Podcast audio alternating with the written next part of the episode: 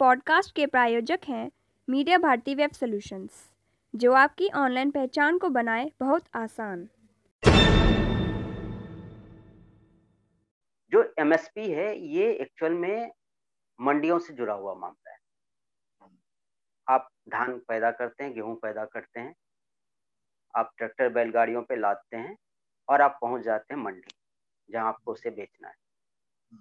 या आपके यहाँ जो व्यापारी हैं, वो आकर के खरीद के ले जाते हैं।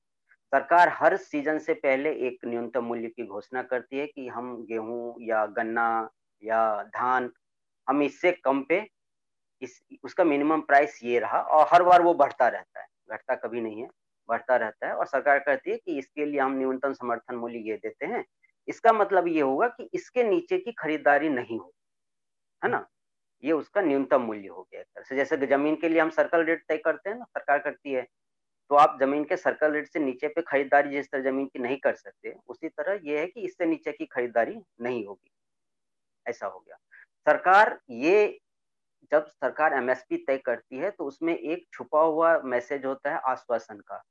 सरकार आश्वासन देती है किसानों को कि आप जो भी उपजाओगे, हम उसको इतने रुप इतने रुपये किलो के हिसाब से क्विंटल के हिसाब से हम खरीद लेंगे।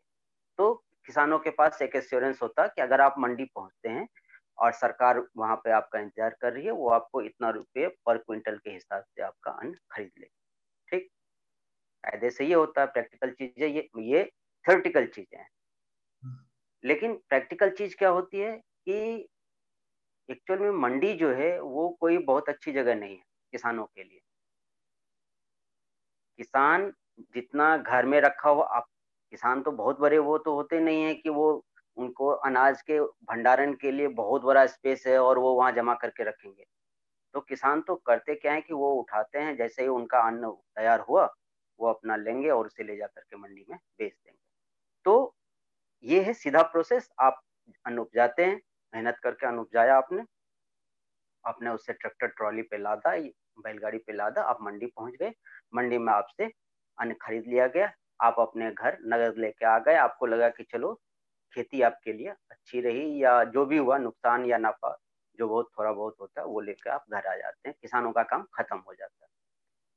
बट ये इतना आसान नहीं अगर ये इतना ही आसान होता तो हमारे कोई भी, हमारे देश के किसान इतने गरीब तो कतई नहीं होते, है ना? तो होता क्या है, ये एमएसपी के नाम पे बहुत बड़ा एक्चुअल में खेल होता है। अब हम्म। जब हम एमएसपी की बात कर रहे हैं तो हम इस पे एक स्ट्रक्चर समझ लेते हैं कि एक्चुअल में क्या होता है। सरकार एक्चुअली जब एमएसपी कहती है तो वो ये कहती है कि हम तुम्हारा अन्न खरीदेंगे और अन्न कहाँ जाता है?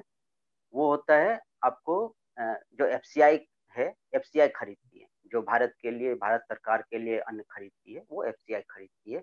और न्यूनतम समर्थन मूल्य से मतलब सिर्फ़ एफसीआई की खरीदारी से ही होता है। और किसी खरीदारी से नहीं होता।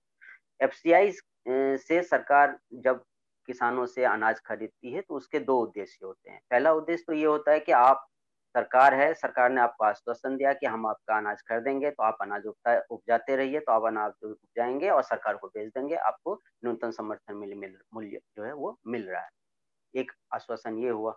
दूसरा क्या होता है कि जब वो एफसीआई अनाज खरीदे तो एक सरकार के पास उसका स्टॉक होता है कि कल को सपोज़ करो कि कोई बड़ी चीज़ हो जाए अकाल पड़ जाए फ़सल बर्बाद हो जाए तो इतनी बड़ी आबादी को आप खिलाओगे कहाँ हम्म। तो एक तो उसके लिए आप स्टॉक करते हो सरकार उसके लिए स्टॉक करती है दूसरा स्टॉक करती है वो जो कि जो आ, सरकार का जो नियंत्रित मूल्यों की दुकान है सरकारी जहाँ से अनाज वो गरीबों को देती है बिलो पॉवर्टी जो बीपीएल लेवल के नीचे के लोग होते हैं बीपीएल के जो लोग होते हैं, जिनको बीपीएल कार्ड मिला होगा, उसको देती है।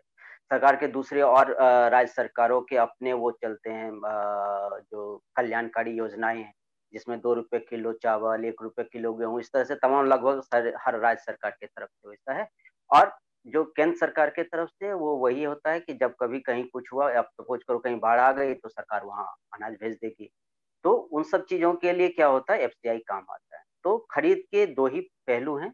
एक तो कि आप बुरे दिनों के लिए सरकार अनाज को इकट्ठा करती है ताकि उसके अगर कहीं बुरे दिन आते हैं तो वहाँ पर उनको अनाज के लिए भटकना ना पड़े दूसरे देशों से आयात की नौबत ना हो। और दूसरा ये कि वो गरीबों के कल्याण के लिए उस अनाज का यूज़ करें अब होता क्या है जब आप आ, अनाज खरीदते जब सरकार अनाज खरीदती है आपसे तो वो मंडी समितियों के थ्रू खरीदती है। सरकार सीधे तो अनाज नहीं खरीदती किसानों से। आप मंडी में जाएँगे मंडी समितियों के थ्रू सरकार अनाज लेती है आपका।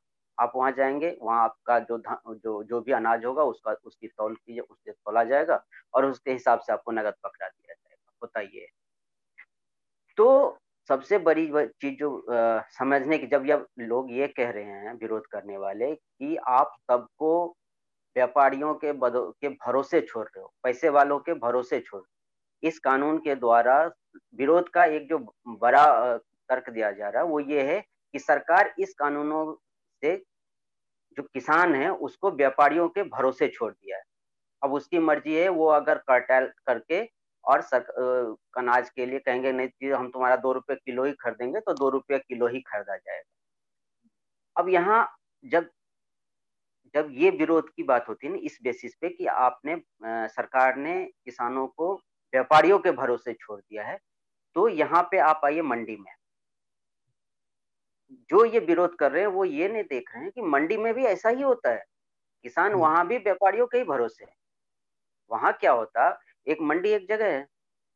आप गए आपने वहाँ अनाज रखा। अब वो मंडी में जो दस या बीस जो बैठे हुए लोग आढ़ती बैठे हुए हैं वही आपसे करेगा ना अनाज खरीदेगा। अब उसके अलग चोचले होते हैं। पहले तो मंडी मंडी में घुसना है आपको उसके लिए आपको पैसा देना पड़ता है। आपको अनाज उतारने के लिए पैसा देना पड़ता है। आप बेच पाए और जल्दी से घर पहुँच पाए आपको उसके लिए पैसा देना पड़ता है। और ये सब कहीं पर इस इसका हिसाब कहीं नहीं रखा जाता। वहाँ भी तो आप उन्हीं लोगों के भरोसे हैं जिनके भरोसे बाहर आप रहेंगे, व्यापारियों के पास रहेंगे आप। वहाँ भी वो जो बैठे हुए आढ़ती हैं, वो भी व्यापारी ही हैं। वो आपसे जो खरीद रहे हैं, उसके बत्तीस नखरे होते हैं। आपको उसे झेलना मतलब एक्चुअल किसान को तो वहाँ भी उतना ही हालत खराब जितना वो बाहर उनके लिए सोचा जा रहा है। फिर आप बेचते हैं, बेचने में भी क्या होता है आरती आपको कहते हैं अच्छा ठीक है, इतना हिसाब हुआ, चलो, इतना पैसा रखो, कुछ पैसा हम तुम्हें बाद में देंगे। तो ये सब चीज़ें किसान के लिए आसान अभी भी नहीं है। किसानों के लिए अपना अनाज बेचना अभी भी आसान काम नहीं है। उसे अभी भी बहुत ज़्यादा मार्जिन नहीं मिलता। मार्जिन जो कमाते हैं वो आढ़ती हैं, जो वहाँ पर लगे हुए व्यापारी हैं, जो जिनके अलावा कोई वहाँ पे बैठ नहीं सकता आप आपका माल खरीदने के लिए।